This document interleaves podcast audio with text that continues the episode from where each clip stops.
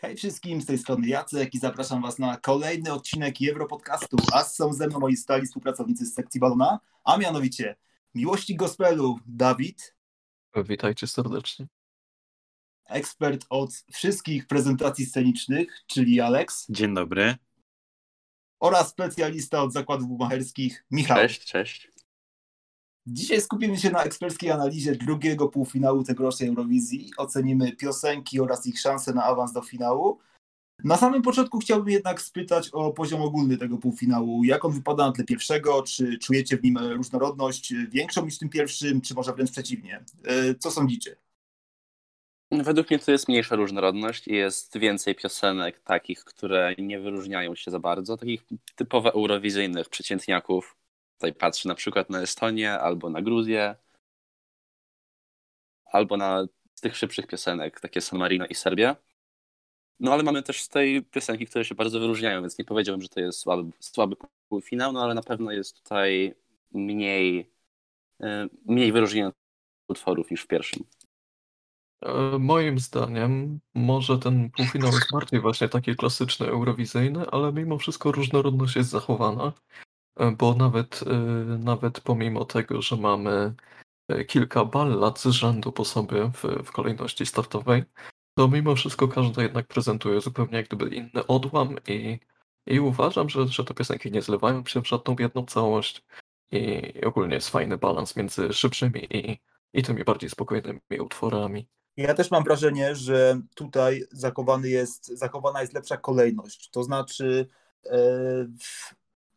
zaczynamy z wysokich obrotów również, ale jest to taka klasyczna radiowa piosenka jak propozycja San Marino, później są troszeczkę wolniejsze utwory, w środku mamy te najbardziej wyróżniające się, no a kończymy właśnie jednym z tegorocznych faworytów oraz taką bardzo sympatyczną propozycją od Danii, dlatego tutaj myślę, że będzie więcej czasu na oddech, będzie po prostu lepiej się to oglądało jako całość niż pierwszy półfinał, gdzie jednak wydaje mi się, że strasznie mi się to będzie zlewać. Takim razie przechodzimy do pierwszej piosenki, czyli do propozycji San Marino, którą reprezentuje Senhit, no i być może Florida. Właśnie, jak to będzie w przypadku adrenaliny, czy ten Florida się pojawi, czy się nie pojawi? No ten hype jest budowany już tak długo, że chyba już nie ma opcji, że się nie pojawi, chociaż w sumie nigdy nie wiadomo, czego można się spodziewać, ale moim zdaniem Florida się pojawi i to jak gdyby będzie główny czynnik tego, że San Marino znajdzie się w finale, bo moim zdaniem utwór się nie broni aż tak, ten występ jest bardzo chaotyczny, ale myślę, że właśnie Florida ma mimo wszystko duży fandom w Europie i tak jak Epic Sax Guy pozwolił Mołdawii w 2017 roku zdobyć trzecie miejsce ze średnim utworem, tak samo tutaj Florida pomoże wywindować San Marino o wiele wyżej w tabeli. A co do samego utworu, nie wiem, ja nie odnajduję tutaj żadnej personalnej historii. Jak gdyby sam fakt, że tworzyło ją 10 czy nawet jeszcze więcej ludzi, to, no to jasno pokazuje, że to jest raczej piosenka pod wynik, pod show, a niekoniecznie może twór artystyczny sam w sobie. No moim faworytem nie jest, ale zobaczymy jak to wypadnie. Rozumiem, ale czy uważasz, że ludzie na tyle kojarzą Floridę z twarzy, żeby on zmienił jakoś znacząco wpłynął na wyniki? To znaczy, będzie wymieniony z pseudonimu przed występem. Na pewno komentator o tym wspomni, więc myślę, że widzowie zauważą. No tu oczywiście masz rację, faktycznie. Natomiast tak, mi się osobiście cała akcja z Floridą nie podoba, dlatego że cała ta kampania promująca jego występ, który nawet nie wiadomo czy będzie, jest moim zdaniem niepotrzebna, dlatego że trzeba promować Eurowizję pod kątem występów bardziej eurowizyjnych artystów niż sprowadzać człowieka, który jednak prowadzi obecnie konkursy bikini, a ostatni znaczący hit nagrał prawie dekadę temu. Nie ukrywam, słuchałem go kiedyś, przyjemnie się słuchało jego utworów, natomiast w tym momencie nie jest to dla mnie żadna ważna persona i szczerze mówiąc wolałbym, żeby nawet wystąpił ten raper, z którym Senki występowała na próbach. Tym bardziej, że Florida i tak nic nie wniósł ani do muzyki, ani do popkultury. No, gdyby to był Pitbull, to rozumiem, bo Pitbull to jednak swego rodzaju ikona. Natomiast Florida mnie ani nie grzeje, ani trochę, więc nie ma tutaj za bardzo o czym mówić. No to jest duże nazwisko jednak, nie? A zawsze duże nazwiska na Eurowizji przyciągają uwagę i dzięki temu też więcej osób się może Eurowizją zainteresować. Okej, rozumiem, no ale... Więc jakby ja nie mam nic przeciwko takim występom, w sensie występom znanych osób na Eurowizji. No a co do samej piosenki, no to taka przyjemna radiowa piosenka, nie jest to nic szczególnego. Ale San Marino jest bardzo lubiany przez fandom eurowizyjny zawsze. Więc sądzę, że w finale powinno się znaleźć, niezależnie od tego, czy ten Florida będzie, czy nie. Bo to jest taka... Ja też lubię tę piosenkę, naprawdę. Ona jest w porządku, jest dynamiczna, idealna na otwarcie. No właśnie, to też chciałem powiedzieć, że jest idealna piosenka na otwarcie. Poza tymi na początku, tą procesją na Boże Ciało, wszystko wygląda w porządku. Dlatego jak najbardziej jestem na tak i myślę, że awansuje, natomiast nie będzie to z górnych pozycji, tylko gdzieś z końcowych. No tak, zgadzam się. A czy ja wiem, czy koniecznie z końcowych pozycji? Jakby ten półfinał nie jest na tyle obfitujący w jakieś takie solidne, bardzo rozrywkowe utwory, żeby nie przeszła niezauważona i miała z kim walczyć. A no jednak utwór jest na tyle wpada w ucho i jednak to San Marino jako takie małe państewko to pokazuje, że może trochę powera wnieść do tej Eurowizji i wydaje mi się, że może nawet skończyć całkiem dobrze w tym półfinale. No to jest twoja opinia, za którą bardzo dziękuję, natomiast nie do końca się zgadzam, dlatego że nie sądzę, że San Marino będzie w stanie się przebić w mimo wszystko mocnym półfinale przez bardzo dużo krajów, które jednak na przestrzeni lat wykręcały lepsze wyniki, więc wydaje mi się, że w tym roku również im się to nie uda i skończą gdzieś w okolicach 7-8 miejsca. Znaczy z San Marino jest taka sprawa, że oni po prostu muszą eksperymentować. Ich rynek muzyki rozrywkowej składa się z jednego rapera i właściwie poza nim chyba już nikogo więcej nie ma, więc jak gdyby fajnie, że zaskakują. No bardzo fajnie, dokładnie. No, przede wszystkim potrafią kupić odrzut z Melodii Festiwalem, to też jest ważna umiejętność, nie każdy to potrafi. Dlatego gratulacje dla ekipy San Marino w tym roku. Czyli zgadzamy się co do tego, że San Marino zobaczymy w finale w sobotę. No tak. Dlatego myślę, że możemy przejść do propozycji numer 2, czyli do Estonii, którą w tym roku, podobnie jak w zeszłym, reprezentuje Uku Suviste z utworem The Lucky One.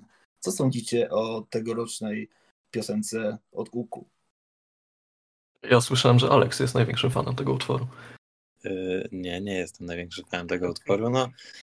Jakby słychać, to są takie trochę inspiracje tymi latami 80-tymi, znowu trochę mniejsze niż zazwyczaj możemy ujrzeć na tej Eurowizji, ale mimo wszystko są gdzieś tam takie najnowsze trendy i w ogóle, no i ten utwór jest taki po prostu nijaki, mimo że tam maczał palce w tym Dream Team od pana Kirkorowa, no to jakby trochę... Nic nie oferuje ten utwór specjalnego, a sam występ jest też trochę nijaki, bo nic się tam praktycznie nie dzieje i Estonia drugi raz z rzędu zapewnia nam wizualki dotyczące burzy, innych piorunów i tak dalej, więc dla mnie trochę nic ciekawego, nic odkrywczego, nic na co bym czekał i nic, co chcę widzieć w finale konkursu. No niestety... dla mnie to jest taki typowy półfinałowy zapychacz, który nie zapadnie w pamięć nikomu i po prostu jest, żeby być. No moim zdaniem to jest właśnie taki typowy numer 2 w półfinale, czyli po prostu po mocnym otwarciu troszeczkę trzeba spuścić z tonu i dać piosenkę, która ludzi bardziej uspokoi, no, ale też przy okazji przez to, że występuje po bardzo dynamicznym San Marino, traci bardzo dużo i być może nawet pozbawia się szans na awans.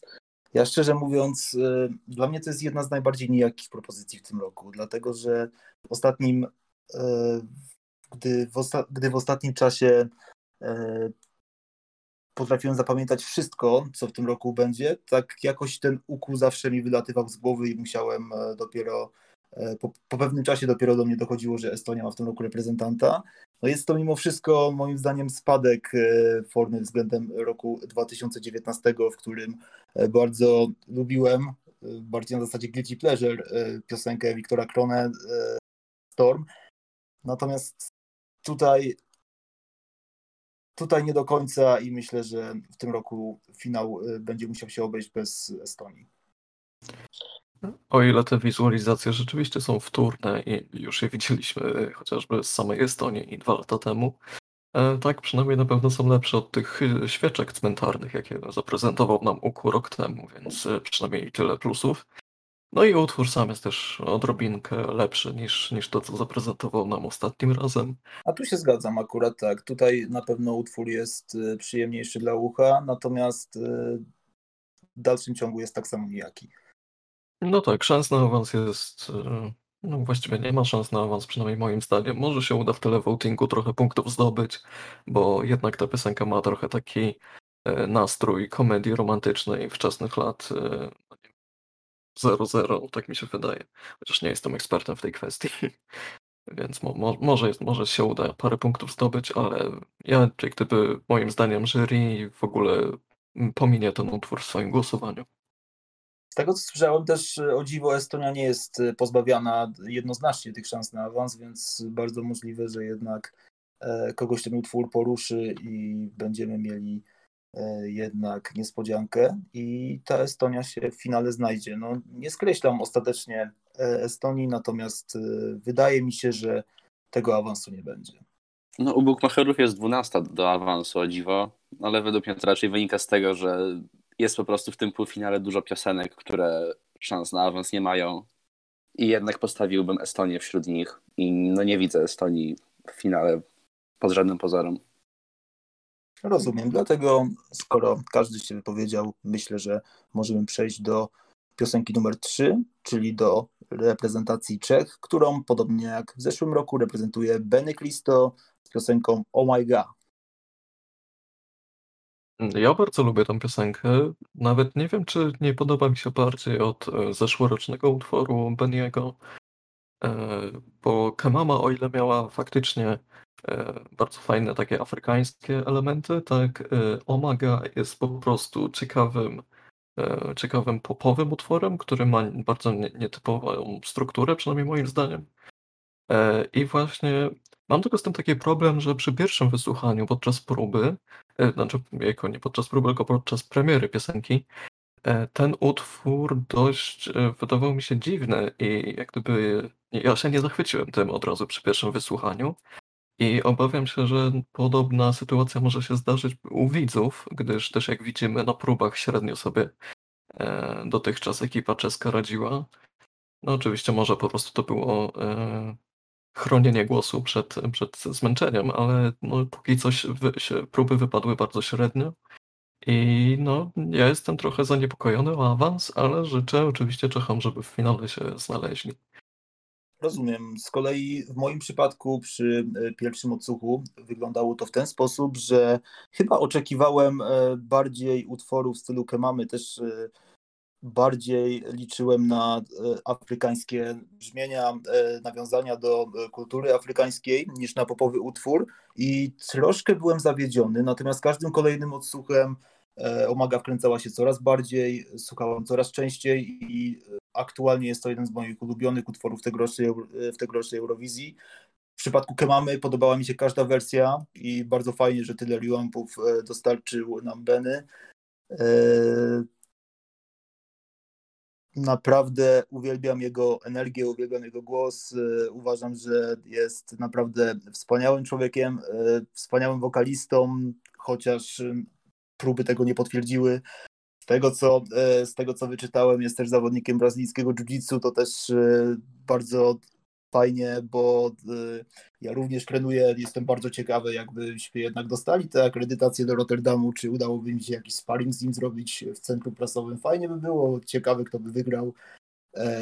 Mam nadzieję, że I jeszcze kiedyś, może podczas jakiejś klasy koncertowej uda się coś takiego zrealizować. Ja aktualnie dalej bardzo liczę, że Benemu uda się awansować, że zobaczymy Czechy w finale. Liczę, że te próby były tylko oszczędzaniem się na próby generalne i właściwe występy półfinałowe. Mam nadzieję, że wszystko już w czwartek pójdzie zgodnie z planem i uda nam się jednak troszkę, uda się Benemu troszkę poprawić swoją dyspozycję i Czechy awansują. Nie skreślam ich absolutnie. Mam nadzieję, że Czechy zobaczymy w finale i aktualnie oceniałbym te szanse tak 50/50, bo ciągle liczę, że ten utwór się wkręci i Czechy zaskoczą i awansują. No tak, sam utwór ma szansę się wkręcić, tak występ wydaje mi się, że dosyć słabo się broni jednak na tej scenie. No bo tam oprócz tancerzy i Benego i kolorowych wizualizacji w sumie nic się więcej nie dzieje. No i nie wiem, tak z perspektywy tych próbek, co widzieliśmy, innych nagrań, wydaje mi się, że trochę mało jak do takiej piosenki, która ma porwać tłumy. Wiesz co, mi się wydaje, szczerze mówiąc, że taka prostota i taka naturalność może się akurat obronić, dlatego że jeżeli uda się wykorzystać charyzmę Benego i charyzmę tancerzy, to naprawdę ten występ może być bardzo sympatyczny i załapać się na ostatnie miejsca premiowane awansem. Dlatego zależy też, wydaje mi się, od wokalu Beniego podczas show, bo jeśli to wszystko się będzie zgrać w ten sposób, no to okej, myślę, że może mieć szansę, ale jeśli wokal też zawiecie, a ten występ no jednak może nie do końca charyzmatycznie przekonać widzów, no to nie wiem, czy to pójdzie mu tak miło. Tak, bardzo ważna jest tutaj jednak ta energia Benego, którą może przekazać właśnie tylko w sposób wokalny i żeby ten występ był dużo bardziej energiczny niż to, co zobaczyliśmy na próbach. Wtedy Czechy mogą awansować. No moim zdaniem to jest utwór, który potrzebował jakiegoś występu bardziej zapadającego w pamięć, a to, co Ben oferuje w tym roku, to nie wiem, czy to wystarczy na awans. Znaczy, sądzę, że nie wystarczy, dlatego Czechom mówię nie. Rozumiem. Czy wszyscy się wypowiedzieli na temat Czech i czy możemy przejść do kolejnej piosenki, czyli do Grecji? Tak. Bez większych nadziei na awans, ale tak. Rozumiem. A Grecję w tym roku reprezentuje Stefania z utworem Let's Dance. Co sądzicie o Grecji? Dawid, może ty się wypowiesz jako pierwszy, bo już... Myślę, że to jest bardzo dobry pomysł. Myślę, że to jest świetny pomysł, żebym zaczął, gdyż potem będziecie wybronić ten utwór. Ja nie mam żadnego powodu, żeby ten utwór bronić. Moim zdaniem to jest kolejna w tym roku prezentacja zupełnie bez refrenu. To jest asłuchalne, przynajmniej moim zdaniem, jak gdyby utwór, którego tekst składa się z ostatni taniec, rockowy romans, no to jak gdyby ja w ogóle nie wiem, jakim cudem takie coś się dostało do konkursu i zostało przyklepane. Ale na plus oczywiście charyzmatyczna Stefania, która doskonale śpiewa wokalnie, na minus, że będzie śpiewała w otoczeniu suszącego się prania na wizualizacjach i myślę, że to jest doskonały moment, żeby jednak zrezygnować z awansu Grecji, jak gdyby z tych typowań. Może jest jednak szansa, że odpadnie.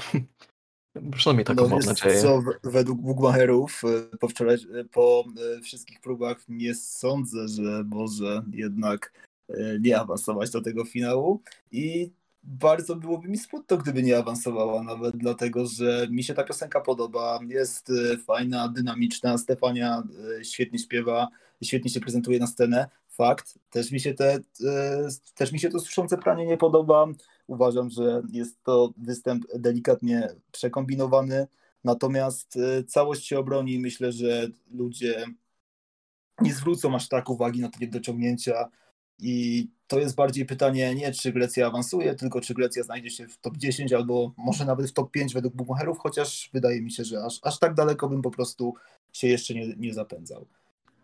A mi się wydaje, że ten występ jest naprawdę okej. W sensie ja doceniam wszelkie próby kombinowania i wprowadzania nowych formuł do występów, bo to jednak jak występy są typowo, jakby to powiedzieć, koncertowe i się dobrze przedstawiają w arenie, to nie zawsze jedzie obronić w telewizji. No Eurowizja, jak wiadomo, robi się coraz bardziej show telewizyjnym, więc jak te występy są bardziej telewizyjne i są kombinacje prowadzone w ten sposób, to wydaje mi się, że to jest ciekawsze z perspektywy widza i ciekawsze z perspektywy nas też śledzenie jakby tych wszystkich sposobów, w jaki reżyserowie występów próbują urozmaicić to, co się dzieje na scenie.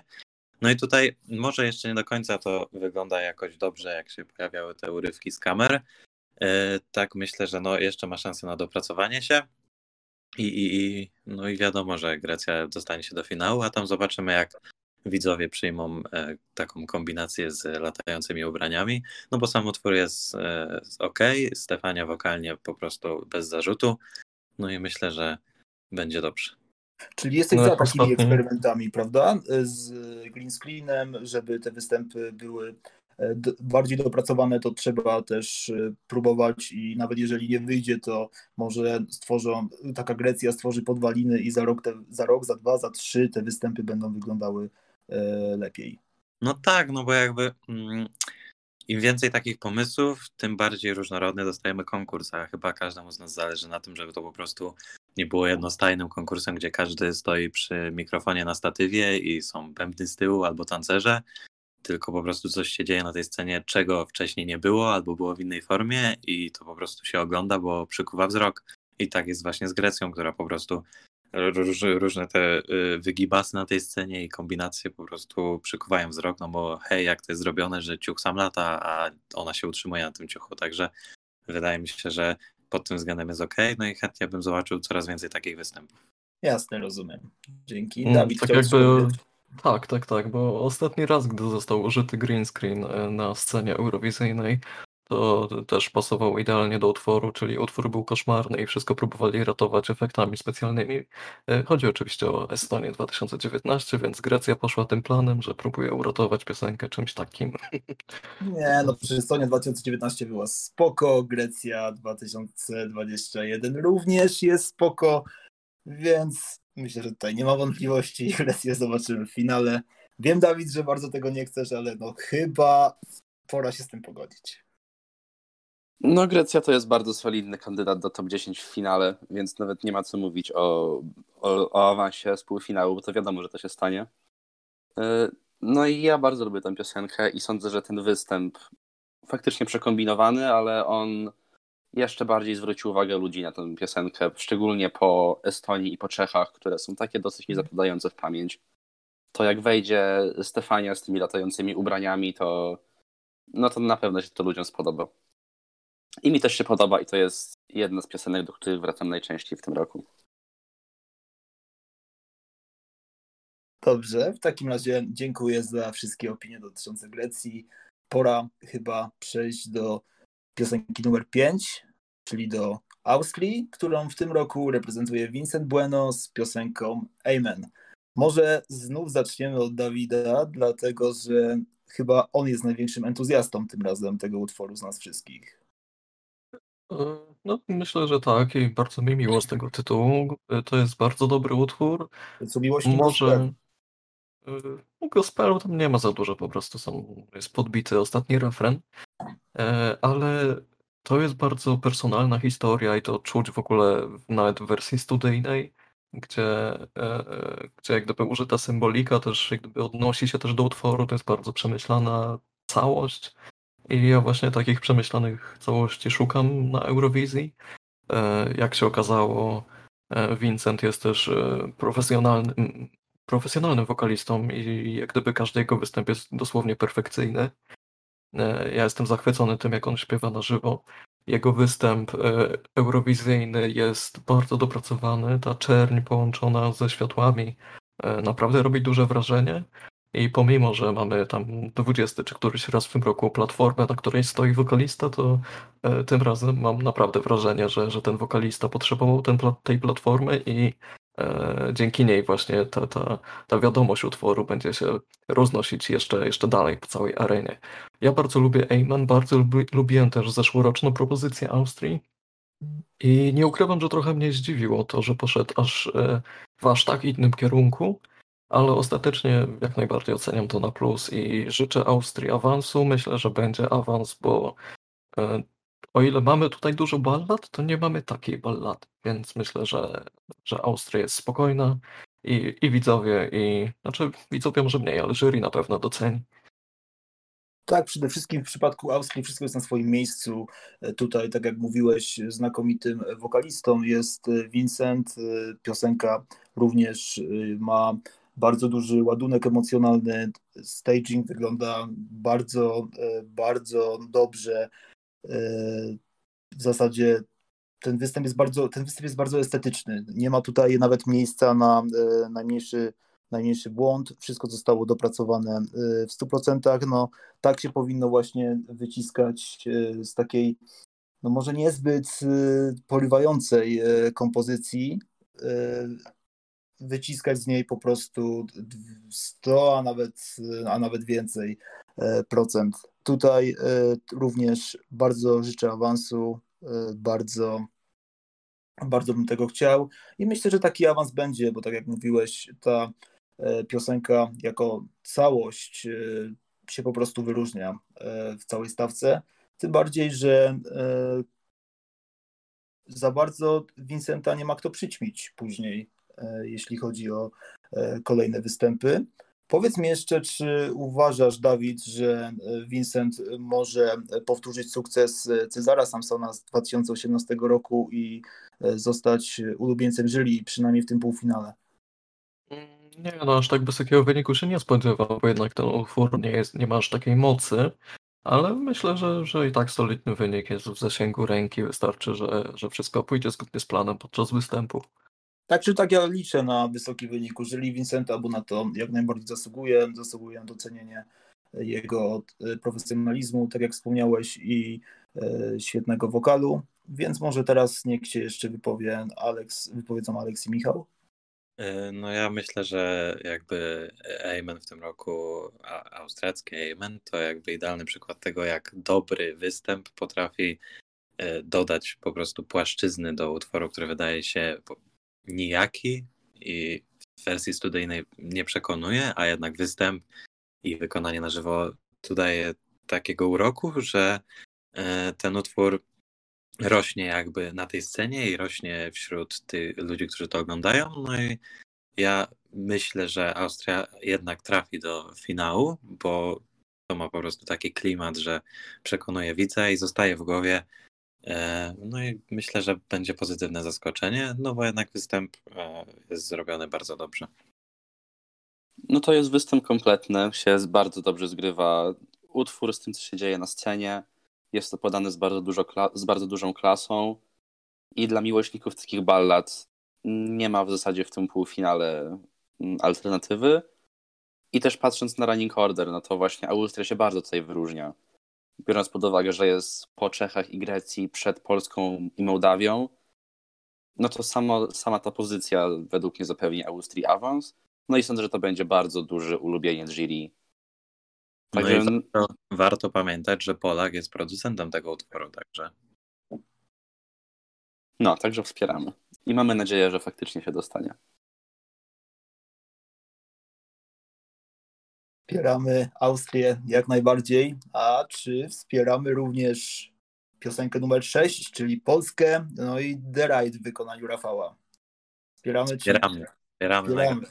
Oczywiście, że wspieramy. Trzeba wspierać swojego reprezentanta, natomiast tutaj inna sprawa, czy uważamy, że The Ride jest dobrą piosenką, jest dobrym utworem, który będzie reprezentował Polskę, którym możemy się pochwalić. Jest znakomitym guilty pleasure przede wszystkim i według mnie to jest bardzo fajny występ na Eurowizję. No możliwe, tylko wiesz, my Polacy wiemy, kim jest Rafał, znamy działalność Rafała, która jednak w ostatnim czasie jako prowadzący Koła Fortuny lub jakiej to melodii, która była po prostu z jakichś tam pobudek humorystyczna, natomiast Europa takiego kontekstu nie będzie mieć. I tutaj wydaje mi się, że no nie wiem, czy to może być guilty pleasure po prostu dla mnie. Według mnie to jest najlepsze, co Rafał zrobił w swojej karierze i sądzę, że nie zrobi już nigdy niczego lepszego. Tak uważam? Nie, no tak blisko było fajną piosenką. Taką, no nic specjalnego, no ale sympatyczna. Czasami sobie słucham do herbatki jeszcze. No czasami. Co do Europy, no to wiadomo, że to nie jest piosenka, która jakoś się przebije. Też przez to, że on nie potrafi śpiewać i że ten występ jest tragiczny. To jest po prostu, no to jest całkowita porażka. No niestety ale tak. To jest porażka, ale taka przyjemna porażka, że można się pośmiać z tego, jakie to bardzo pokraczne jest. No. I piosenka jest fajna, można się pobujać, także no, ja bardzo lubię. Czy taka pokraczność waszym zdaniem ma szansę zapewnić Rafałowi jakąś większą przychylność u telewidzów, czy po prostu sam ten, za przeproszeniem, cyrk, który się wywiązał na scenie, ma szansę wzbudzić jakąś sympatię? Ja będę głosował z UK, także u mnie wzbudziły sympatię. A, dobrze, no to w takim razie 12 punktów z Wielkiej Brytanii dla Polski. Liczymy na to bardzo. Dawid albo Alex może, bo Alex będzie tutaj wielkim obrońcą tego utworu. Znaczy, w wersji studyjnej nawet. Nie tak, że ja będę jakimś wielkim obrońcą tego utworu, bo jakby ja sam uważam, że ten utwór nie jest najlepszym, co mogliśmy mieć.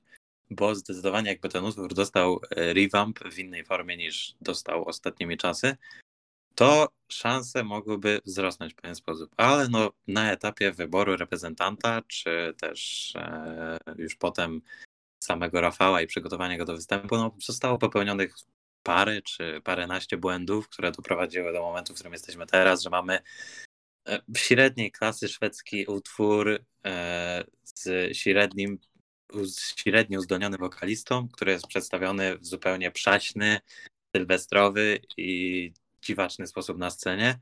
No i co z tej sytuacji możemy wyciągnąć? No chyba tyle po prostu, że to będzie dobra zabawa, że ten nasz Rafał, nasz Big Daddy wyjdzie na tą scenę, zobaczy go Europa i będziemy mieli show. No, czy to będzie show tragikomiczne i będzie śmiesznie, czy to będzie show w miarę znośne i będzie całkiem okej, no to zobaczymy, ale jakby najważniejsze jest to, że to się wyróżnia choćby z tego względu, że jest dziwaczne i zostanie w pewien sposób zapamiętane i myślę, że z tego się powinniśmy cieszyć. No a czy można było coś lepiej zrobić? No zawsze można było coś lepiej zrobić, ale w tym momencie już chyba nie pozostaje nam nic innego niż liczyć na dobrą formę chórzysty Rafała i troszeczkę ciekawszą formę u Rafała, no i zobaczymy, jak to wyjdzie. Jak najbardziej. Dawid, co sądzisz? Ja właściwie się zgadzam z tym, o czym mówiliście w kwestii występu. Jestem w stanie sobie wyobrazić Europę, szczególnie pod względem telewidzów, głosującą na ten utwór, więc tam jakaś pierwsza dziesiątka wśród widzów wcale nie jest wykluczona.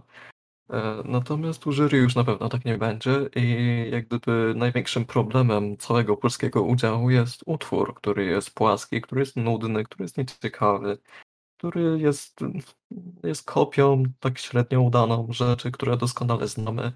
Jest, tak jak się mówi to w wywiadach, przynajmniej jak to polska delegacja mówiła, że jak gdyby oni byli zainspirowani twórczością Dua Lipy czy The Weeknda, a no, mamy taką polską, sylwestrową kopię, która świetnie by poleciała właśnie podczas Sylwestra w Zakopanem. I te też byłyby fajne efekty specjalne. Czy Europa pokocha, to nie wydaje mi się, ale może.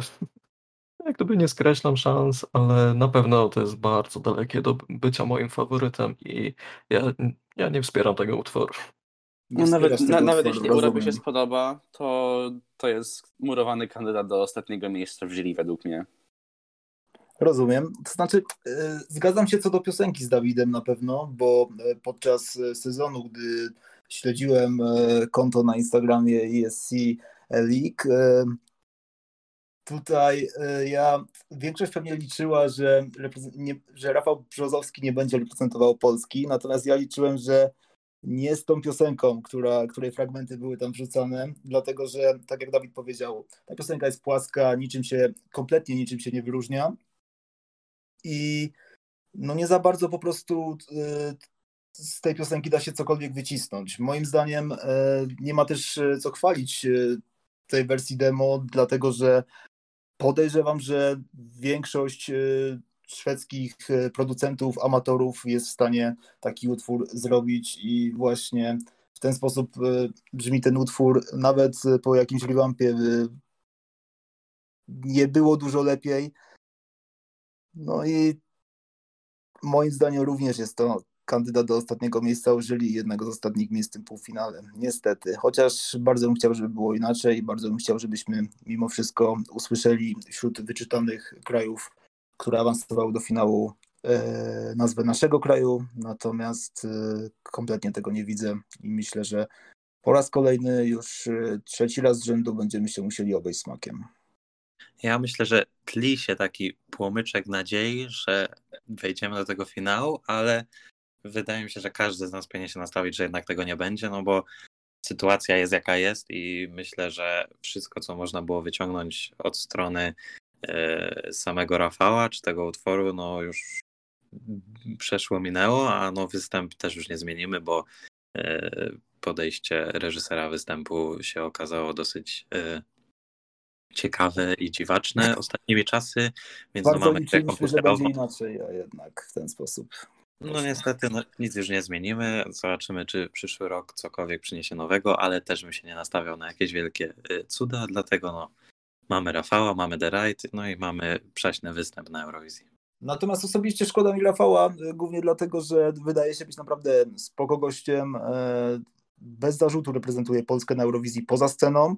Moim zdaniem wszystkie jego wywiady, wszystkie jego interakcje z innymi uczestnikami na razie przebiegają bardzo dobrze i naprawdę nie ma się czego wstydzić, a wydaje mi się, że ten hejt, który na niego spłynął już po ogłoszeniu, był ogromny i nieuzasadniony. W tym wypadku pewnie będzie jeszcze większy, gdy nie awansuje. No, został troszeczkę wrzucony na minę niestety przez telewizję polską i bardzo mi go szkoda. No ale wiedział na co stanie w tym wypadku. No, myślę, że wiedział, na co się pisze, no ale też... No ale w każdym razie... Albo może nie wiedział, może liczył, że nie będzie aż tak złego podejścia do tego wszystkiego. No nie wiem, no pewnie się już nie dowiemy. No wypada tylko życzyć powodzenia i chyba przejść do propozycji Mołdawii, chyba że chcecie jeszcze coś dodać. No jakby na szczęście mamy już maja, nie marzec, więc nie musimy się za bardzo przejmować tym wyborem, bo już i tak już jest za późno na zmianę. Trzymamy.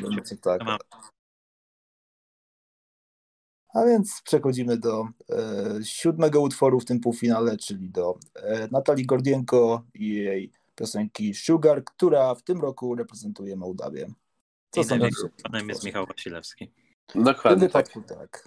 No dla mnie to jest moje ulubione guilty pleasure tego roku.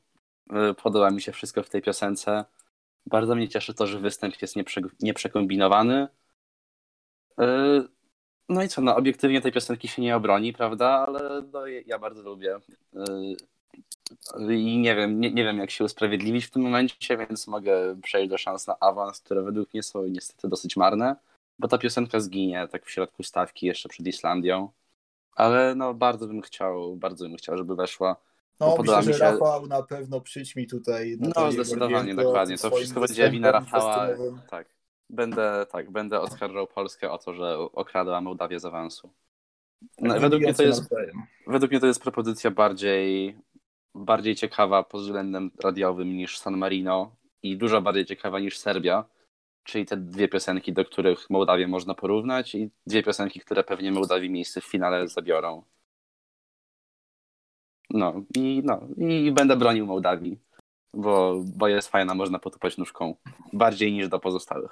Ale mi się wydaje trochę żal, że jednak ten występ jest taki nieprzekombinowany, bo jednak Dream Team i Filip Kirkorow, to wszyscy spodziewaliśmy się tych lodów tańczących na scenie i cudów, które po prostu zrobią wow, zrobią ale fajne, kiczowate dziadostwo, a tak naprawdę mamy dosyć estetyczny i zwykły występ, w którym wiadomo, no, jest ten kawalet kręcący się i Natalka, która nie robi za dużo min na scenie i ze swoją drewnianą twarzą próbuje robić różne tańce ze swoimi kompanami, a mogliśmy mieć naprawdę show zrobione totalnie na tej scenie i dziwi mnie, że Mołdawia nie poszła w te klimaty.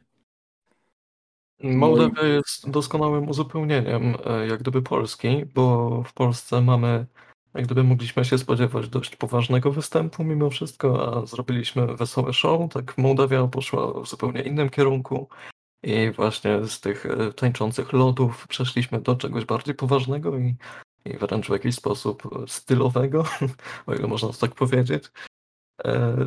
Sam utwór moim zdaniem ma zadatki właśnie na guilty pleasure, ale chyba jednak do mnie niespecjalnie trafił.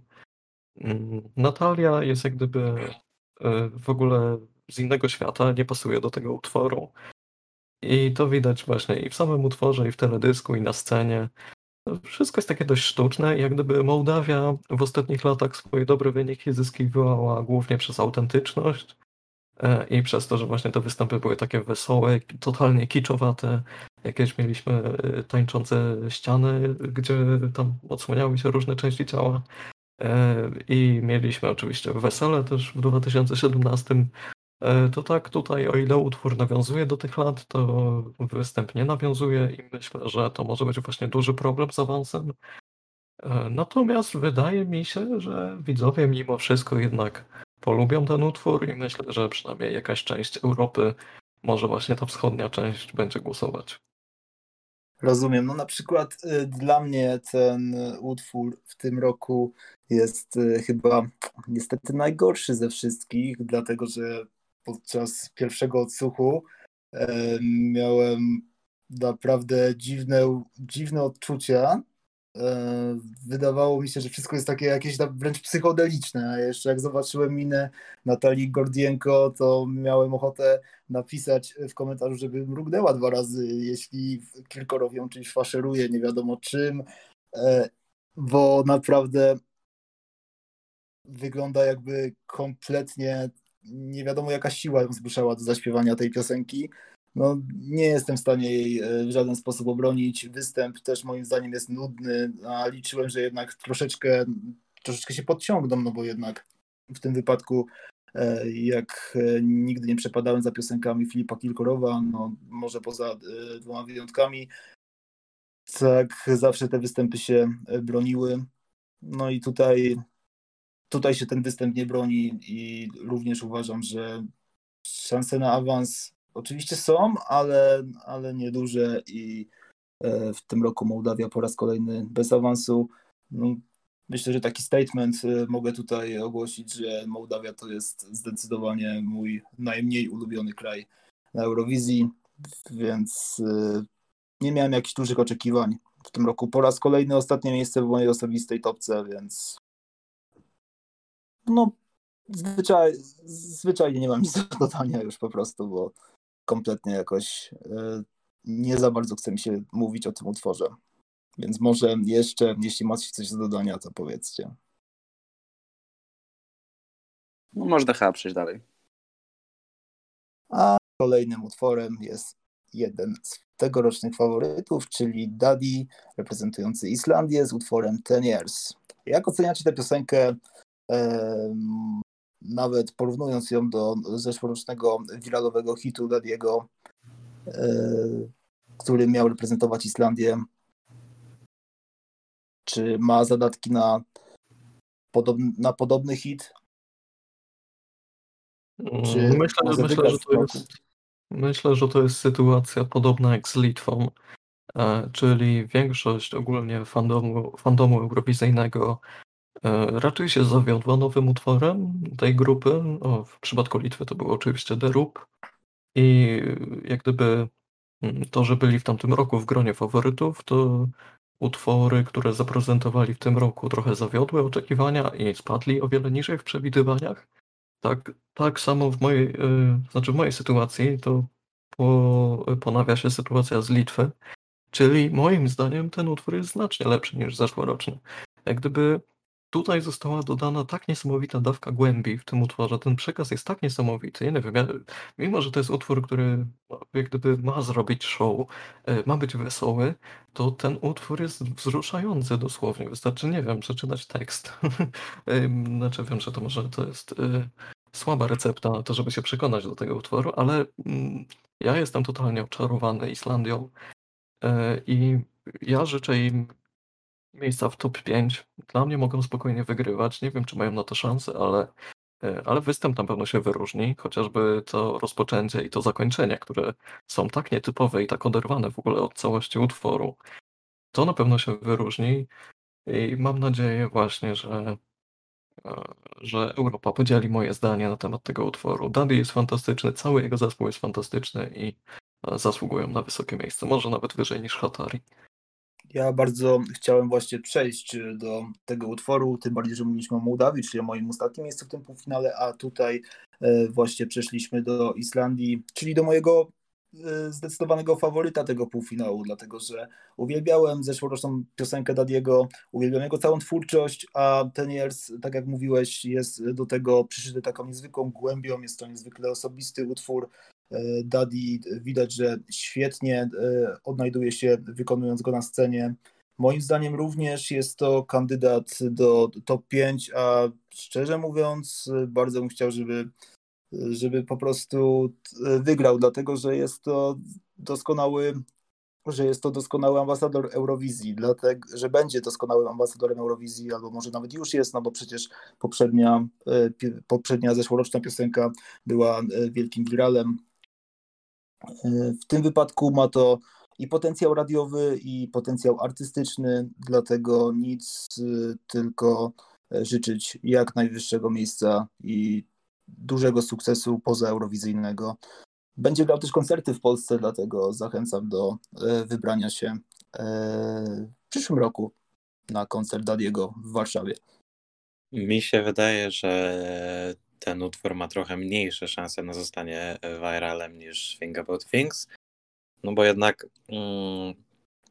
tamten utwór miał taki bardziej jakby, nie wiem, może trochę muzycznie potencjał do tego, z tym takim refrenem. Natomiast ten robi chyba większe wrażenie na mnie, jak się w niego wsłucha, jak się sprawdzi ten tekst, jak po prostu cały utwór zacznie oddziaływać, no to chyba pod tym względem jednak bardziej doceniam utwór z tego roku, mimo tego, że w zeszłym roku i w ogóle Daddy z każdym podejściem robi dosyć podobne utwory, tak no z każdego można wyciągnąć i coś innego, i inne takie nauki, że tak powiem.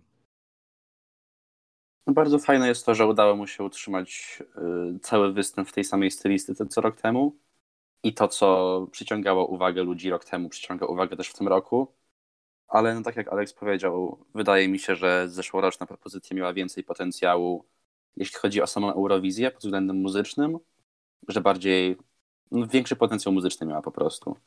I tak jak faktycznie tutaj ten tekst jest głębszy, to patrząc eurowizyjnie, raczej w zeszłym roku były większe szanse na zwycięstwo. W tym roku zwycięstwa nie widzę, ale no na pewno to jest kandydat do top 5, no może i tak, no w każdym razie do top 10 na 100%. Okej, dziękuję. Czy macie coś do dodania na temat Islandii? Czy możemy przejść do utworu numer 9? Nie chcę, ale chyba możemy.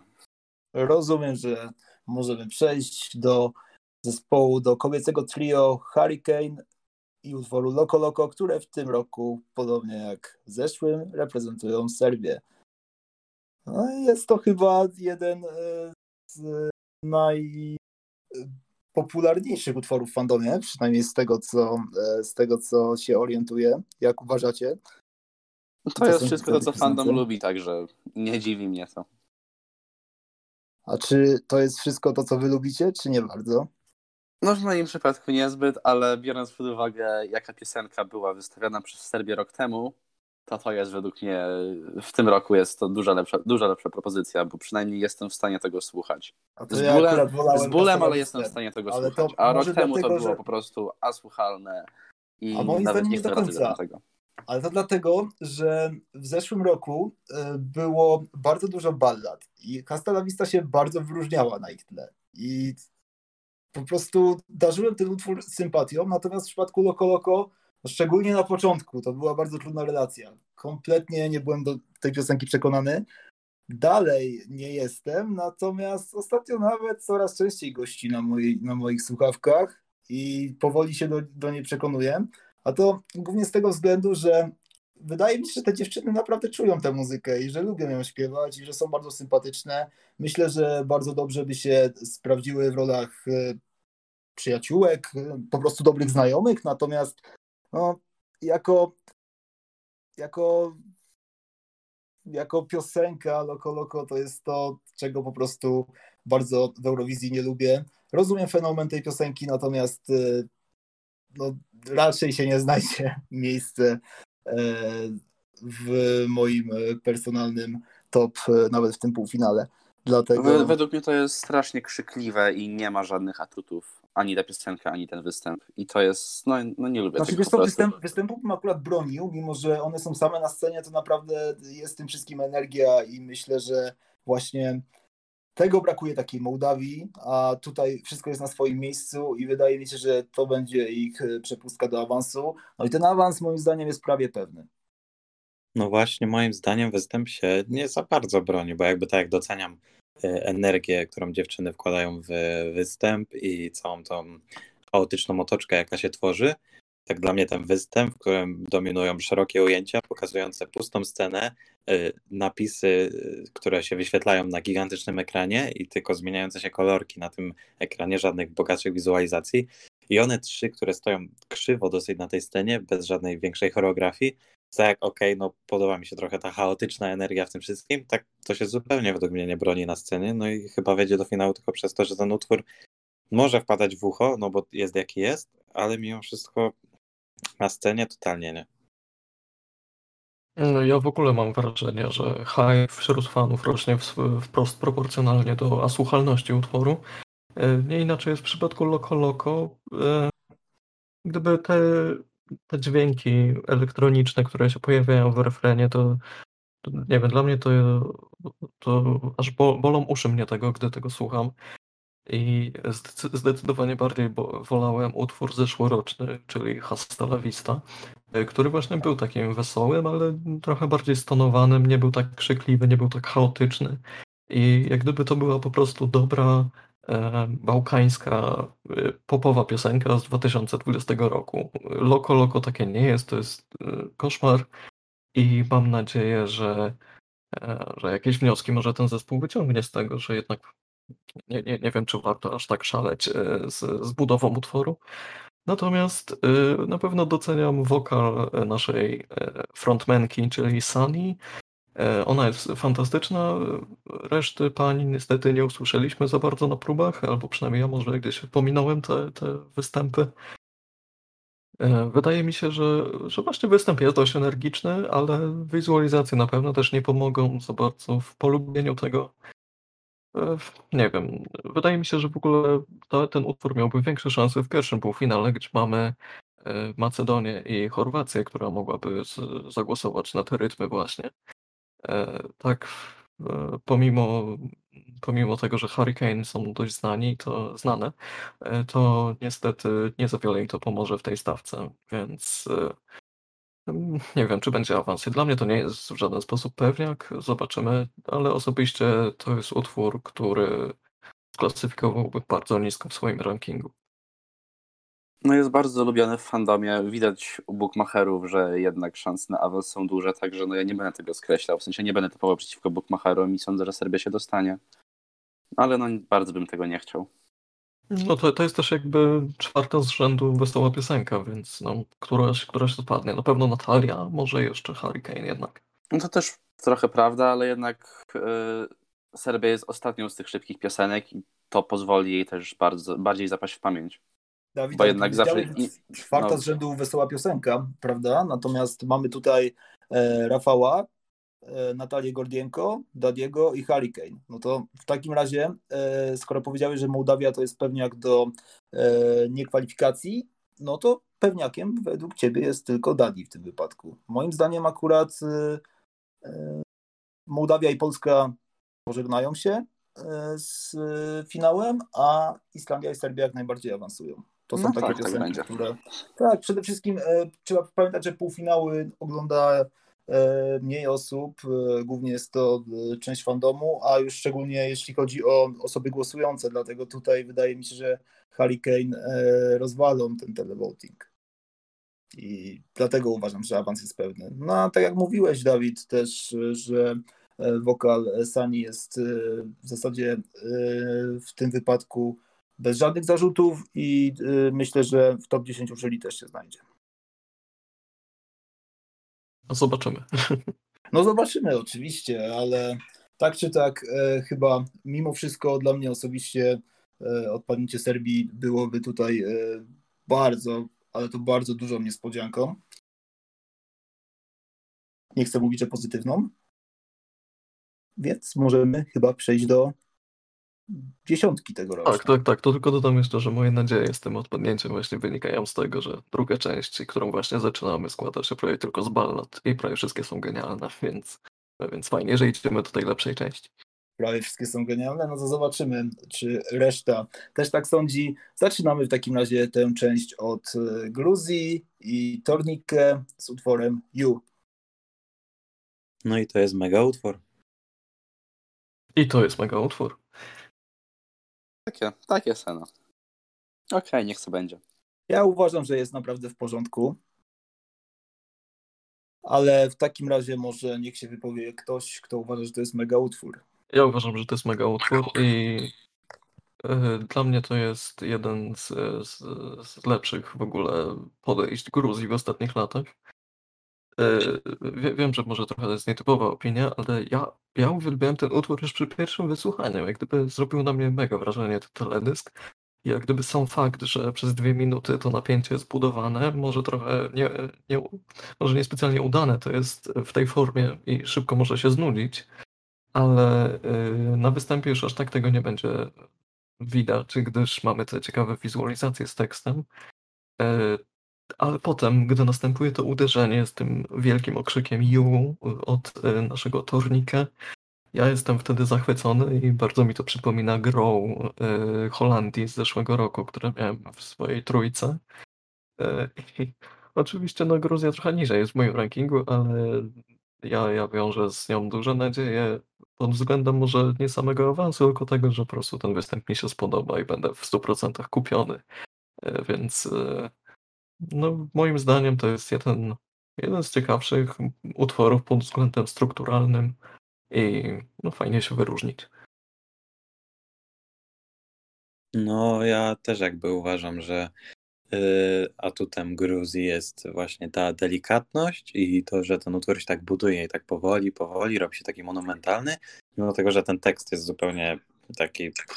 Tam nic nie ma w tym tekście wartościowego za bardzo, no bo co tam jest, że słońce chcecie dotknąć, chcecie dotykać, widzieć, no takie seno.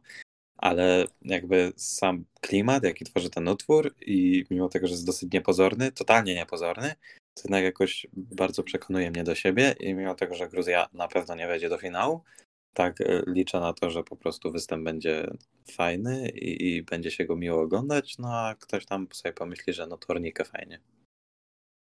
To znaczy ja uważam, że ten utwór jest, mam podobne uczucia co do Dawida, ja również od pierwszego wysłuchania bardzo polubiłem ten utwór, mimo że początkowo tekst wydał mi się bardzo w stylu Eurowizji Junior, a nie Eurowizji dorosłej, natomiast później zastanawiałem się, czy przypadkiem nie ma w tym jakiejś większej artystycznej głębi, zacząłem się nawet doszukiwać tutaj motywu narkotycznego tripu. Nie wiem, czy ktokolwiek próbował interpretować ten tekst w podobnym tonie. Jeśli ktoś jest zainteresowany, to zawsze może się z nami skontaktować prywatnie. Natomiast uważam, że są ku temu przesłanki i Tornike wygląda mi na takiego artystę, który właśnie lubi się takimi rzeczami wspomóc. Ja uważam, że Gruzja jako całokształt się broni, włącznie z tekstem. Całość brzmi bardzo artystycznie i bardzo bym chciał awansu, który chyba jednak jest niemożliwy, natomiast po prostu z przyjemnością obejrzę ten występ podczas półfinału i niech to będzie po prostu najlepsza rekomendacja, jeżeli chodzi o moje przewidywania, moją ocenę tego utworu. No myślę, że tutaj ten motyw z tym tripem ma jednak jakieś, znaczy może mieć jakieś podstawy, bo jakby ten tekst ma potencjał, ale do tego, żeby każdy sobie go mógł interpretować w swój własny sposób tak bardzo, bardzo mocno i wydaje mi się, że jakby, nie wiem, czy to do końca może jest zamierzenie twórców utworu i znaczy no pewnie Tornika pisał tekst, żeby on tak oddziaływał, ale wydaje mi się, że to ta prostota i takie podobieństwo do tej łatwości tekstów z Juniora jest trochę nawet na plus tego utworu, że on jest taki po prostu prosty, łatwy, ale mimo wszystko przekonuje do siebie tą delikatnością i prostotą. Też zobaczymy występ, bo chyba za staging odpowiada Sacha Jean-Baptiste, z tego co kojarzę, więc może być to również bardzo ciekawe. A podobno ona robi super występy tym, których lubi, więc miejmy nadzieję, że kocha Tornikę. Dokładnie, no to chyba Tussego w tym roku nie lubi za bardzo, tak mi się coś wydaje. Co za baba. Czy macie coś do dodania na temat Gruzji? No, że szans na awans nie ma, ale nie powiedziałbym, żeby to było ostatnie miejsce, tak jak bukmacherzy wskazują. Też mi się tak wydaje, że jednak ta prostota kupi zarówno tyle widzów, jak i część jurorów i może uda się nawet zakręcić, nie mówię, że w okolicach awansu, ale w jakichś tam pierwszych miejscach pod kreską. Czyli rozumiem, że to wszystko i możemy przejść do Albanii. Chyba tak. Dlatego utwór numer 11, Albania, czyli Angela z utworem Karma. Co sądzicie o pierwszej piosence, która została zgłoszona do tegorocznej Eurowizji? No dla mnie to jest trochę, nie wiem, czy trochę spadek formy w porównaniu do 2019 i 2020 roku, bo i Jonidę, i Arilenę bardzo, bardzo, bardzo, bardzo lubiłem i od razu jakby mi siadły i w Arilena i przed rewampem, i po rewampie i Jonida jakby bardzo duże wrażenie na mnie robiły wszystkie te utwory. Tak Karma, mimo tego, że jest całkiem okej, to chyba jednak wolałem wersję przed rewampem, bo po rewampie zrobiło się z tego takie bardzo, bardzo duże połączenie różnych klimatów, taki miks tutaj etniczny, tutaj taki trochę elektroniczny, takie coś, tutaj jakieś takie bardzo orientalne, tureckie rytmy i to nie wiem, czy to do końca się broni w kontekście całości, mimo tego, że podobno występ robi bardzo duże wrażenie i jest podobny do takich hitów jak Fuego. Tak, no, nie wiem, czy to koniecznie jest to, co bym widział na tej scenie, no ale zobaczymy, jak to się łączy, no bo na razie trochę ciężko.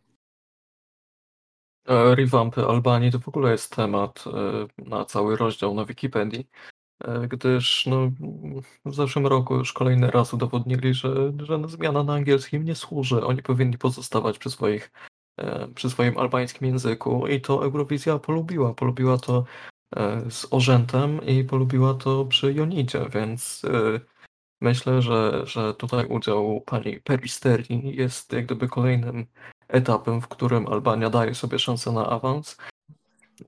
Utwór nie jest moim ulubionym, jakby no, nie ruszył mnie w ogóle w trakcie preselekcji i potem też już w ogóle nie byłem w stanie się przekonać do niego. Ale ciekawy natomiast jest występ. Może trochę przypomina rzeczy, które doskonale już znamy z poprzednich lat na Eurowizji, ale jest zrobiony w dobrym smaku i te wizualizacje pasują bardzo do występu.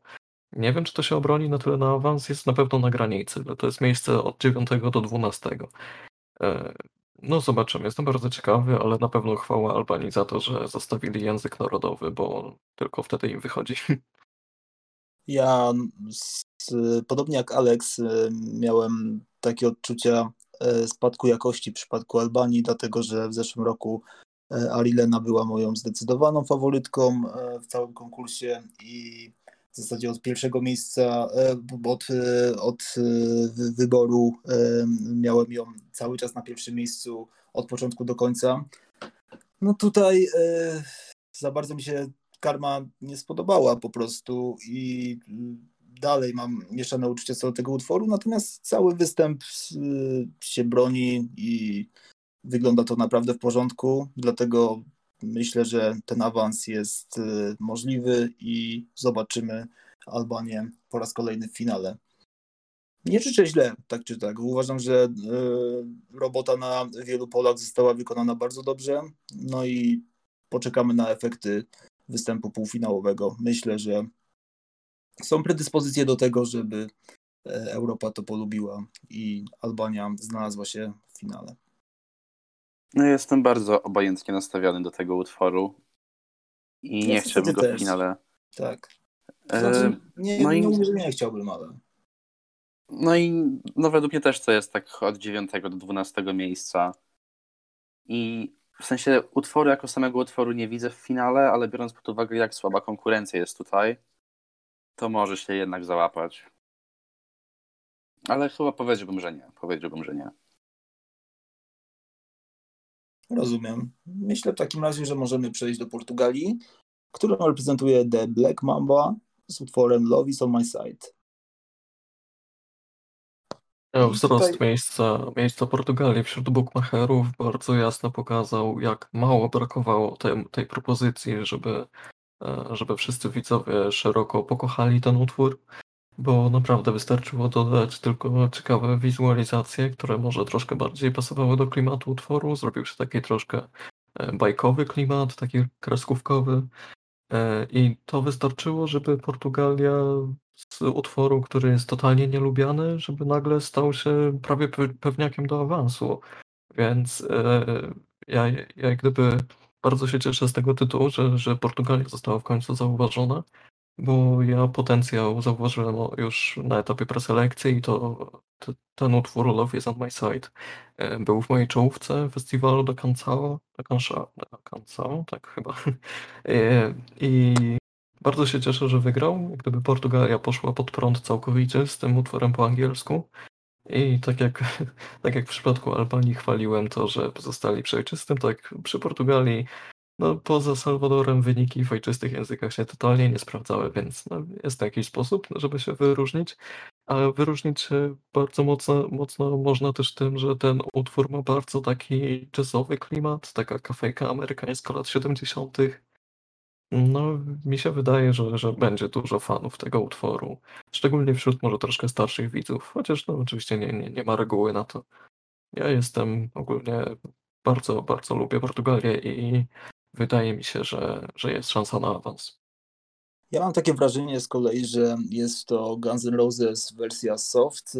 W tym wypadku jest to raczej zarzut, dlatego że nie mogę się oprzeć wrażeniu, że gdzieś to już słyszałem, poza tym bardzo lubiłem portugalskojęzyczne propozycje od Portugalii, więc w tym wypadku ciężko mi było się do Love Is On My Side przekonać. Natomiast, tak jak mówiłeś, wystarczyło zmienić coś w występie, wystarczyło troszeczkę podrasować, no i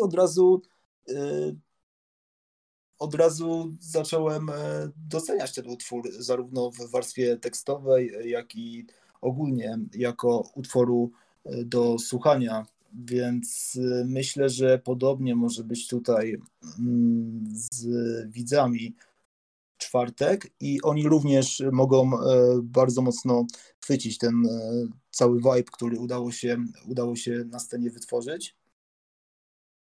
Nie nazwałbym tego pewniakiem do awansu, natomiast awans jest bardzo możliwy i nie obraziłbym się, gdyby się tak stało. Myślę, że jest to naprawdę solidna propozycja. Po raz kolejny Portugalia raczej podnosi ten poziom, a nie go zaniża, dlatego fajnie, gdyby to zostało w końcu docenione. Świetną robotę wykonali z przeniesieniem tego utworu na scenę. Tak jak Dawid mówił, ten występ bardzo dużo dodaje tej piosence. No i według mnie też jest pewniak do awansu, bo to jest występ z klasą, piosenka z klasą i wyróżnia się bardzo w tym półfinale na tle albo takich nijakich eurowizyjnych klasyków, albo takich guilty pleasure, więc no bardzo fajnie, że Portugalia w tej stawce jest i pokazuje klasę. Więc awans tak. Aleks, chcesz coś dodać? Nie wiem, w sumie czy mam coś do dodania. Ja na początku nie byłem przekonany, potem trochę bardziej, no teraz po tym występie też jakby robię wrażenie, ale no ciągle jestem jakimś wielkim fanem tego utworu, mimo niezaprzeczalnej klasy i stylu, jaki ten utwór wnosi jakby do konkursu, no i chętnie go zobaczę w finale. Rozumiem, dziękuję za wszystkie opinie i przejdźmy do Bułgarii, propozycji numer 13. Bułgarię w tym roku reprezentuje Wiktoria z utworem Growing Up is Getting Old, dlatego proszę Was o opinię na temat tego utworu. Co o nim sądzicie? Czy będzie bił się o wysokie pozycje w półfinale i finale? Sytuacja wyboru tego utworu w ogóle była bardzo ciekawa, ponieważ teoretycznie wybór wskazali fani, a w rzeczywistości ekipa sama wybrała ten utwór, a to głosowanie było tylko zabawą, żeby podgrzać emocje. I dokonano bardzo dobrego wyboru, bo to jest utwór z największym potencjałem na występ. I ten występ, który już mogliśmy zobaczyć kilka dni temu, jest naprawdę fantastyczny. Gdyby motyw z przesypującym się piaskiem w tej formie jeszcze nie został użyty nigdy na scenie eurowizyjnej. Ta ruszająca się platforma robi naprawdę duże wrażenie razem z wizualizacjami. Robi się taki ciekawy efekt 3D, taka wręcz iluzja tego ruchu. No tak, Wiktoria też na pewno doskonale sobie radzi z zaśpiewaniem tego, mimo że występy na kilku przedeurowizyjnych platformach może nie zwiastowały tego, że będzie aż tak dobrze. Niemniej Bułgaria na pewno wraca na stanowisko jednego z kandydatów do wysokiego miejsca. Może osobiście to nie jest mój ulubiony utwór, ale podobnie było w zeszłym roku, gdzie jak gdyby hype wśród widzów był jeszcze większy, to wtedy bardzo podobnie oceniałem Tears Getting Sober i o ile podoba mi się to i to jest na pewno jakościowe, tak po prostu mam innych faworytów, więc nie obrażę się, jeżeli Bułgaria będzie wysoko, ale chciałbym może troszkę inne utwory zobaczyć w tej najściślejszej czołówce, rozumiem. Dokładnie tak. Rozumiem, szczególnie dlatego, że mam bardzo podobne odczucia. Tutaj malutki dodatkowy zarzut co do występu. Przypomina mi trochę Litwę 2018, gdzie te emocje były troszkę moim zdaniem narzucone. W tym wypadku również nie lubię po prostu, gdy utwór w jakimś stopniu wymusza na mnie odbiór tego utworu. Chcę, żebym bardziej go poczuł. Natomiast tutaj mam takie wrażenie. Ale jeśli chodzi o całokształt, jest to jedyny zarzut, bo tak jak wspominałeś, wszystko się tutaj broni. Utwór jest dobry. Wiktoria jest bardzo dobrą wokalistką. Występ wygląda bardzo dobrze, bardzo estetycznie. Oczywiście jest to pewniak do awansu. Do top 10 również ma aspiracje, natomiast nie sądzę, żeby bił się o ten ścisły top, jak to powiedziałeś. Nie widzę tego po prostu w top 5. Ja się zgadzam z tym, co Jacek teraz powiedziałeś, że właśnie ten występ stara się narzucić te emocje, których nie do końca, których nie ma za bardzo w tej piosence aż tyle. I zeszłoroczna Bułgaria podobała mi się dużo bardziej. Zeszłoroczna Bułgaria to było moje pierwsze miejsce. Ja też miałem wyżej na pewno. No i to był moim zdaniem główny kandydat do zwycięstwa. Zresztą według bookmacherów też, bo to ostatecznie skończyło na pierwszym miejscu u bookmacherów. No i nie do końca się udało tą formę podtrzymać.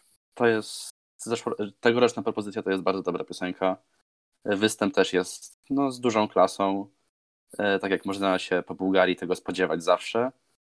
Ale sama piosenka nie wyróżnia się aż tak bardzo, żeby mogła się bić o najwyższe miejsca.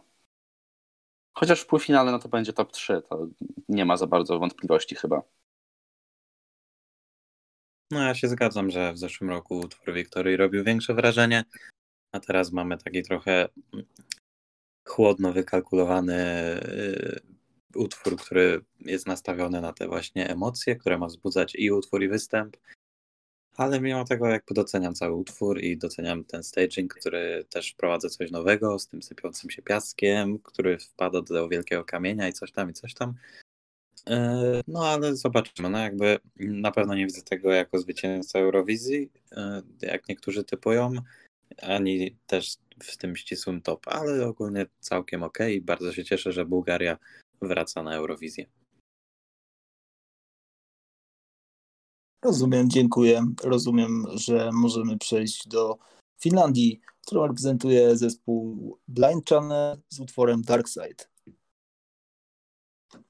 Czyli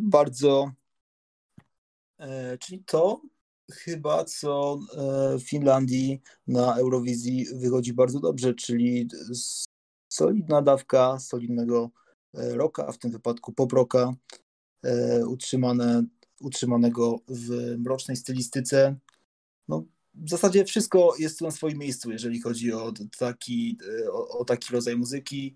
Jest bardzo energiczny występ, w żadnym wypadku nie przesadzony, pasujący do utworu, z dobrym wokalem, więc w tym wypadku jak najbardziej przewiduję awans i myślę, że jakieś miejsce w top 15 w finale.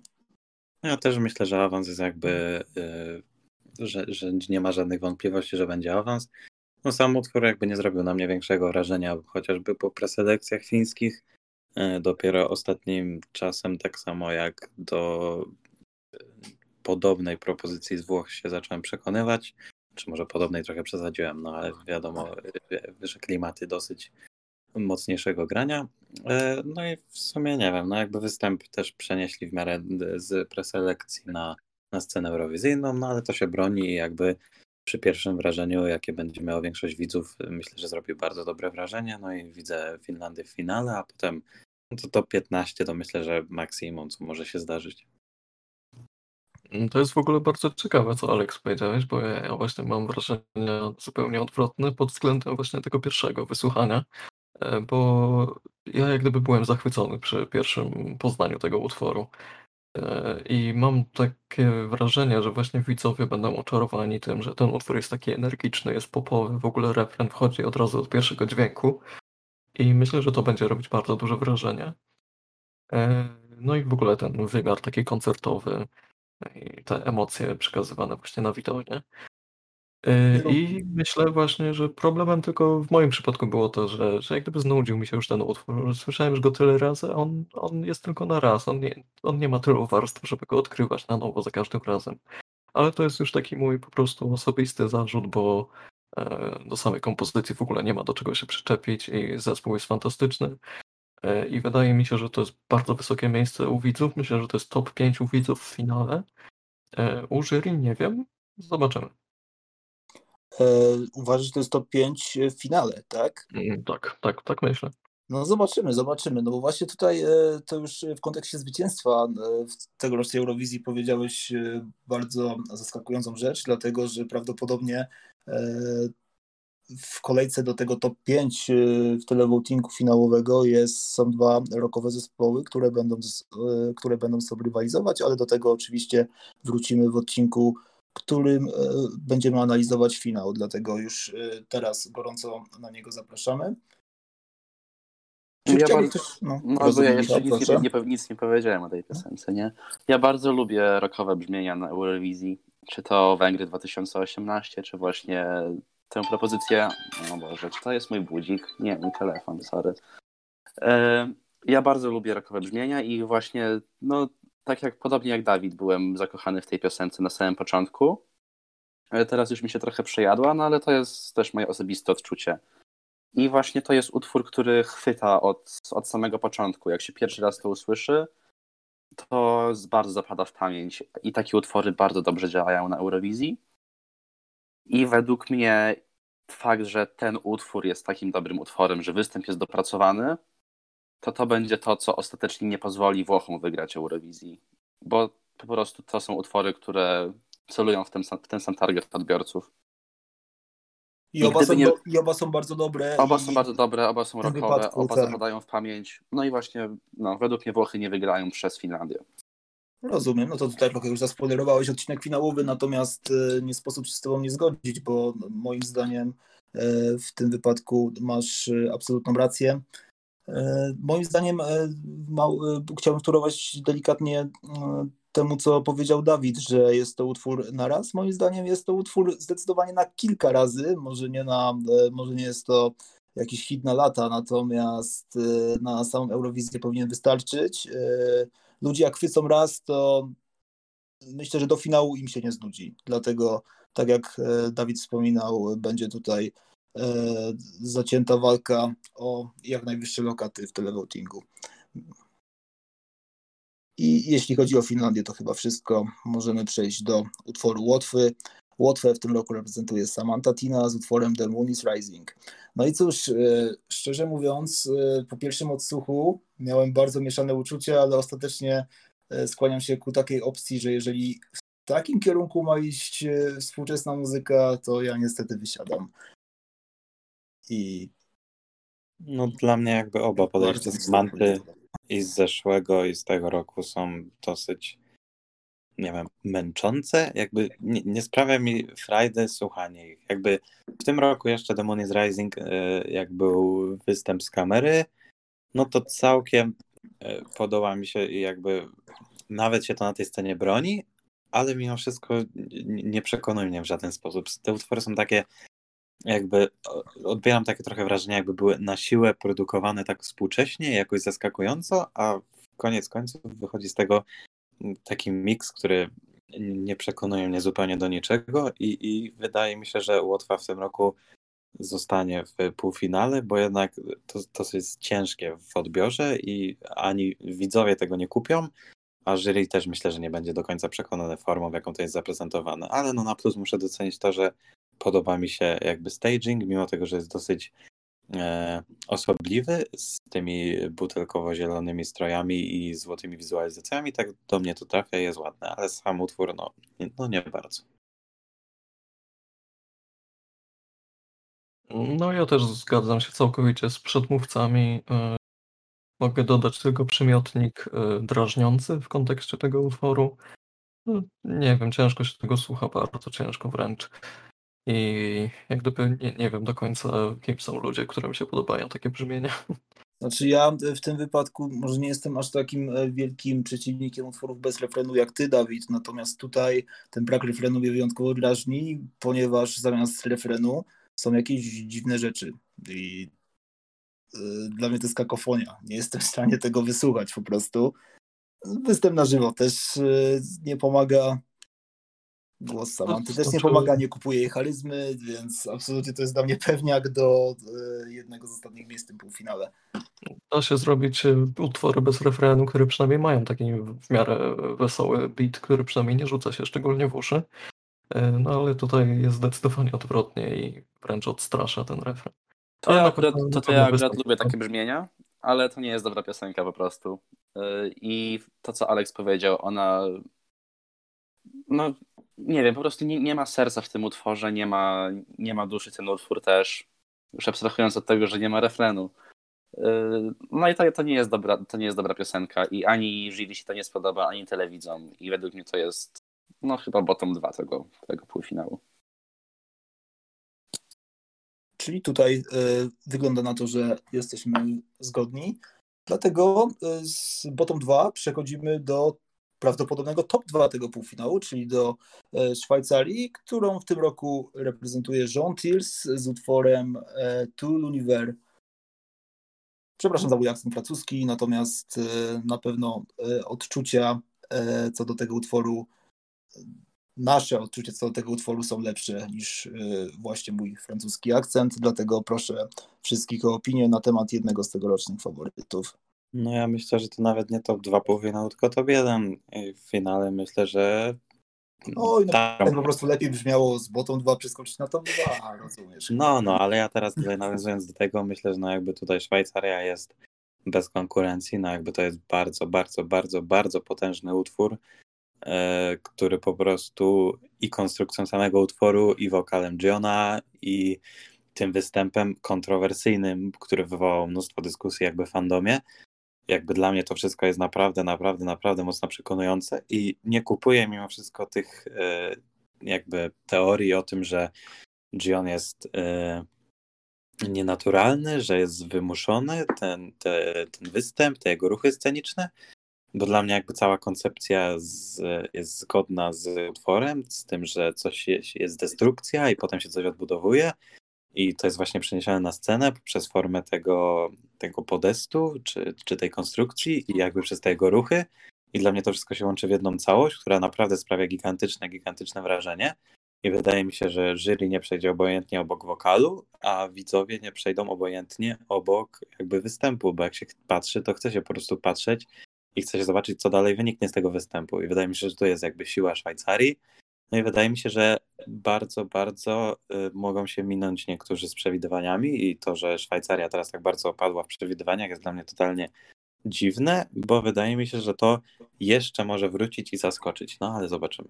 To może teraz wypowiem się ja, dlatego że ja jestem na pewno najmniejszym entuzjastą tego utworu z naszego grona, dlatego że po pierwszym odsłuchu wydawało mi się, że po prostu on chce za bardzo w tym roku tworzyć piosenkę na miarę pierwszego miejsca, na miarę ostatecznego sukcesu.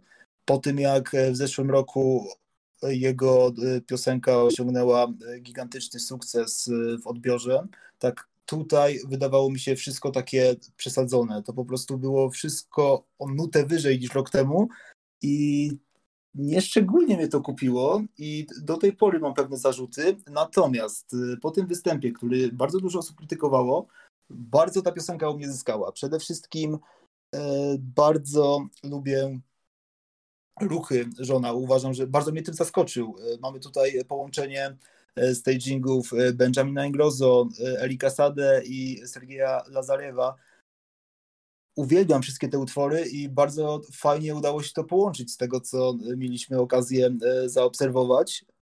Uważam, że Żon ma naprawdę ciekawe ruchy, ma dużą charyzmę. Zresztą sam odbiór tego występu, no, ludzie krytykowali, ludzie się z tego śmiali, ludzie mówili, że jest nienaturalny, natomiast jeżeli powstają już przeróbki gdzie potem występ podkładany jest na przykład Rychu Peja, no to znaczy, że piosenka ma nawet, że ten występ ma nawet potencjał wiralowy, więc zobaczymy, jak to pójdzie. Moim zdaniem to może to nawet pomóc w Szwajcarii w osiągnięciu ostatecznego sukcesu. No na pewno sporo u mnie zyskał i widzę w tym potencjał na zwycięstwo. Nie skreślałbym absolutnie Szwajcarii, jeśli chodzi o walkę o pierwsze miejsce. Myślę, że po półfinale, gdy zobaczymy już cały występ, Szwajcaria znowu wróci do ścisłej czołówki w notowaniach pucharskich, dlatego polecam, póki jeszcze ten kurs jest wysoki, stawiać może nie domy, ale pieniądze i to duże na Szwajcarię. Dla mnie to jest dzieło sztuki pod każdym względem i piosenka, i występ, wszystko się znakomicie dopełnia, przykuwa uwagę, zapala w pamięć, robi wrażenie i emocjonalnie, i artystycznie, i muzycznie, i no wszystko jest tutaj idealne po prostu i naprawdę nie rozumiem, czemu u Buchmacherów to jest tak nisko i cały czas spada. Nie wiem, nie potrafię tego wyjaśnić, ale no to jest murowany zwycięzca tego półfinału i murowany top 3 finału według mnie. I no kocham tą piosenkę bardzo i sądzę, że poza fandomem, który może faktycznie miał zbyt duże oczekiwania po tym, co Szwajcaria zaprezentowała rok temu, oczekiwania, których nie dało się nie dało się im sprostać, to odbiorcy Eurowizji, tacy, którzy po prostu oglądają Eurowizję, a nie siedzą w fandomie, zakochają się w tej piosence. Właśnie, a propos fandomu, wydaje mi się, że krytyka, jaka spadła na ten występ, jest o tyle dziwna, że jednak często w fandomie krążą takie opinie, że podczas prób są głodni pewnego rodzaju zaskoczenia, a wśród utworów, które już były prezentowane przy selekcjach, ludzie są głodni zmian. Natomiast tutaj tego zaskoczenia nie brakuje, a wydaje mi się, że jednak chyba lepszy odbiór byłby wtedy, gdyby Żon faktycznie siedział przy tym fortepianie, jak każdy czy tam pianinie, jak każdy oczekiwał. Dlatego też jest to dla mnie dziwne. No tak, taki był pewnie lepszy odbiór w fandomie, ale to, jak ten występ wygląda i no faktycznie, tak jak mówiłeś, że nawiązuje do Lazarewa trochę, to bardzo dużo dodaje temu utworowi, pozwala mu się wyróżnić, a wiadomo, że na Eurowizji to bardzo pomaga. Także znakomitą robotę to jest szwajcarski zespół odwalił. No jakby tu zgadzam się totalnie z tym, że było tyle gadki o tym, że to będzie działało jak Arcade 2.0 i że on będzie siedział przy fortepianie i tyle się będzie działo na tym występie, a kiedy nagle dostaliśmy zupełnie inny występ, który pasuje do piosenki, ale jest totalnie czymś innym i zaskakuje wszystkich, to nagle dostajemy opinię, że no nie, bo nie jestem autentyczny. No to jakby jest trochę bardzo hipokryzja ze strony niektórych, no ale zobaczymy, jak to wyjdzie w końcowym rozrachunku. No, ja spodziewałem się, że będę trochę bardziej odkrywczy w swoich słowach, ale moim zdaniem to jest zwycięzca tegoroczny. I tak, tutaj trzeba zawiesić głos, gdyż wydaje mi się, że wszyscy inni faworyci jednak nie mają tego czegoś. A ten występ i ten utwór to jest dosłownie instalacja z Muzeum Sztuki Nowoczesnej i moim zdaniem, w ogóle też mając na uwadze to, co John mówił o procesie tworzenia tego utworu, gdy ta wersja francuska jest tak naprawdę drugą wersją, a wersja angielska musiała mieć zmienione jak gdyby niektóre elementy nawet w instrumentalu, to wskazuje na to, że z jak wielkim dopracowaniem ten utwór się wiązał, jak on jest dokładnie przemyślany i ja jak gdyby czuję to, słuchając to, że to jest utwór, który przeszedł długą drogę i to nie jest jakieś byle co stworzone w 3 dni, tylko to jest naprawdę dopracowane dzieło, nad którym czuwali i osoby, i sami twórcy, i osoby z zewnątrz, które tylko oceniały to, co czują. I jak gdyby też mi się wydaje, że sam John będzie doskonałą osobą pod tym względem, żeby promować Eurowizję, gdy już ją wygra. Znaczy, nie wiem oczywiście, czy wygra, ale mam taką nadzieję. Przynajmniej z tego grona faworytów.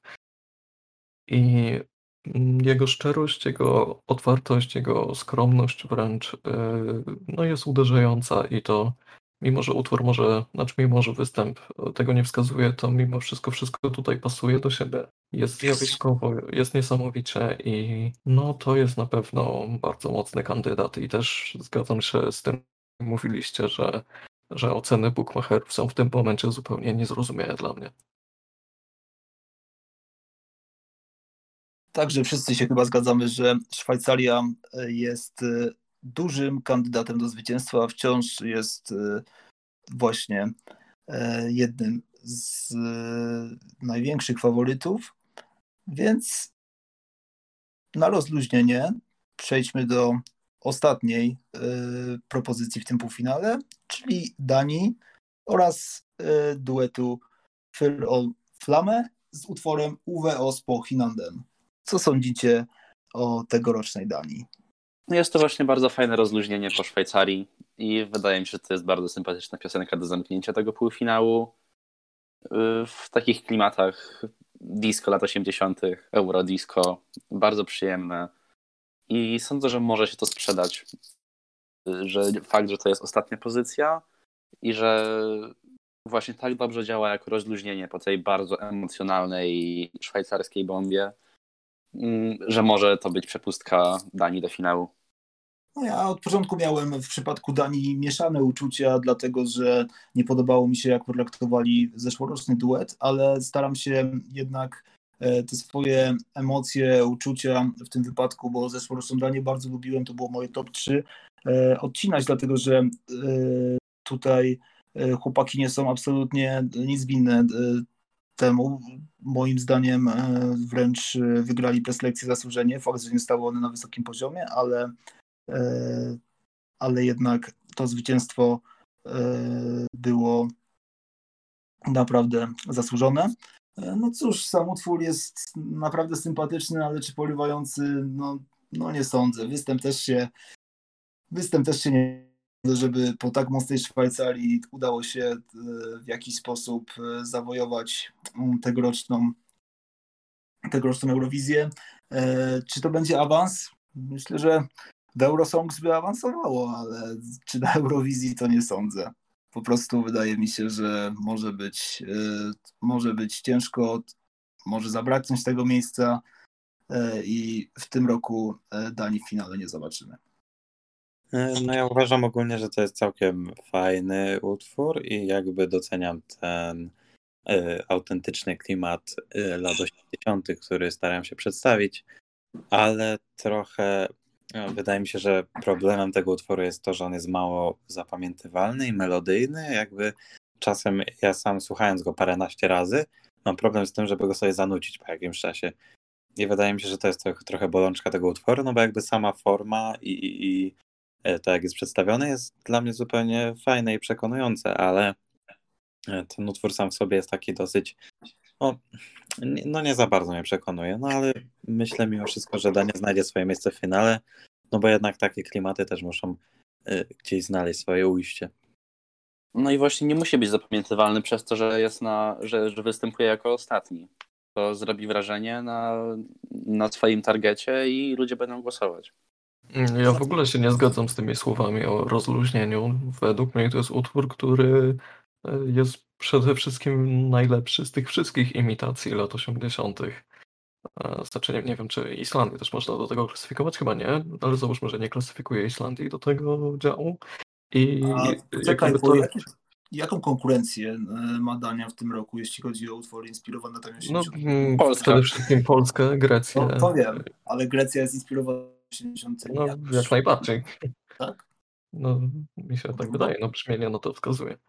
I też same zapowiedzi delegacji. No tak, to wracając, to Dania jest najlepszym utworem z tego grona, gdyż ten utwór nie imituje lat 80., tylko jest latami 80. Ten utwór brzmi, jakby został stworzony w 1985. I myślę, że szczególnie starsi widzowie trzeba mieć na uwadze to, że średnia wieków widowni jest znacznie większa niż wśród widzów, wśród osób, które śledzą Eurowizję, tak poza sezonem. Więc starsi widzowie na pewno to zagłosują. Dla mnie to może być zaskakująco wysoki wynik w televotingu. I no tak. Wydaje mi się, że Dania sprawi niektórym dużą niespodziankę, bo utwór jest sympatyczny. Moim zdaniem jest zapamiętywalny, ta melodia wpada w ucho. I no, wydaje mi się, że właśnie to jest spokojny awans do finału. Nie wiem, jak jury zareaguje, ale starsza grupa jury też myślę, że spokojnie da temu sporo punktów. No to w takim razie zobaczymy, czyja opinia zwycięży. W ten sposób zakończyliśmy nasze podsumowanie wszystkich utworów drugiego półfinału. W takim razie powinniśmy teraz przejść do naszych osobistych rankingów. Nie wiem, na ile uda się ułożyć top 10. Ja swoje top 10 mam. Chłopaki też są przygotowani? No mam. Jesteśmy. Mam. Rozumiem. Dlatego mogę zacząć. U mnie w tym półfinale bez zaskoczenia na pierwszym miejscu Islandia, na drugim miejscu pewnie ku rozpaczy Dawida, Grecja, na trzecim miejscu Czechy, na czwartym Szwajcaria, na piątym Finlandia, na szóstym Bułgaria, na siódmym Portugalia, na ósmym Albania, miejsce dziewiąte Gruzja i dziesiąte San Marino. Szybko poszło. To może teraz ja. To zacznę od tego, że na pierwszym miejscu postawiłem utwór, który doceniam za innowacyjność, za pójście pod prąd i za duże zaskoczenie po prostu. I to będzie Szwajcaria. Na drugie miejsce stawiam Portugalię za klimat kafejki amerykańskiej i za naprawdę dobry utwór po prostu. Trzecie miejsce Islandia za głębię, za przekaz. Czwarte miejsce Czechy za bardzo dobry, nowoczesny utwór, który jest słuchalny, jest wesoły, jest ciekawy. Piąte miejsce to Austria za perfekcyjne wykonanie ballady i za przekaz tego utworu też. Szóste miejsce Finlandia. Pewnie tydzień temu miałbym ją jeszcze wyżej, ale już znudziła mi się ta Finlandia, więc stawiam ją na szóste miejsce. Na siódmym miejscu Bułgaria za emocje, za przekaz, za doskonały występ.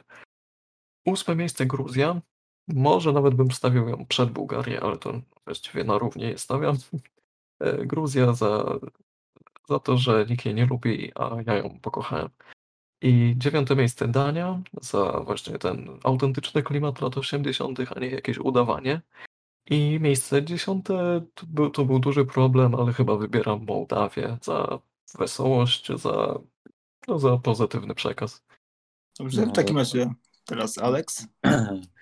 To ja mam na pierwszym miejscu Szwajcarię, na drugim miejscu mam Islandię, na trzecim San Marino, na mam Polskę, na piątym mam Grecję, na szóstym Albanię, na siódmym Finlandię, na ósmym Mołdawię, na dziewiątym Gruzję i na dziesiątym Bułgarię. No to u mnie na pierwszym miejscu największe arcydzieła eurowizyjne, czyli Szwajcaria.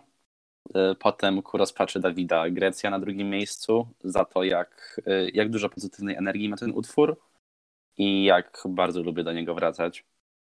Na trzecim miejscu Bułgaria, mimo tego, że no, mam jednak zarzuty do tej piosenki i zeszłoroczna propozycja była o wiele lepsza, to nadal Bułgaria to jest bardzo duża klasa.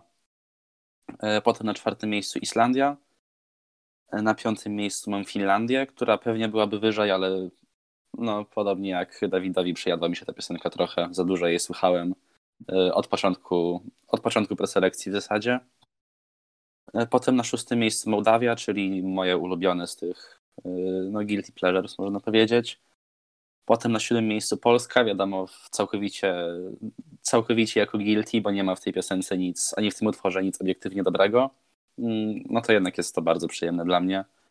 Potem ósme San Marino i na dziewiątym miejscu Portugalia, mimo tego, że nie jest to piosenka dla mnie, nie jest to coś, czego bym słuchał, to bardzo szanuję to, jak ta piosenka brzmi, jak dużą klasę ma i jak świetnie ten występ wygląda. I na dziesiątym Dania za te lata 80. Okej, dziękuję w takim razie za przedstawienie swoich osobistych topek. Dziękuję wam również za bardzo miłą i wartościową rozmowę na temat piosenek w drugim półfinale.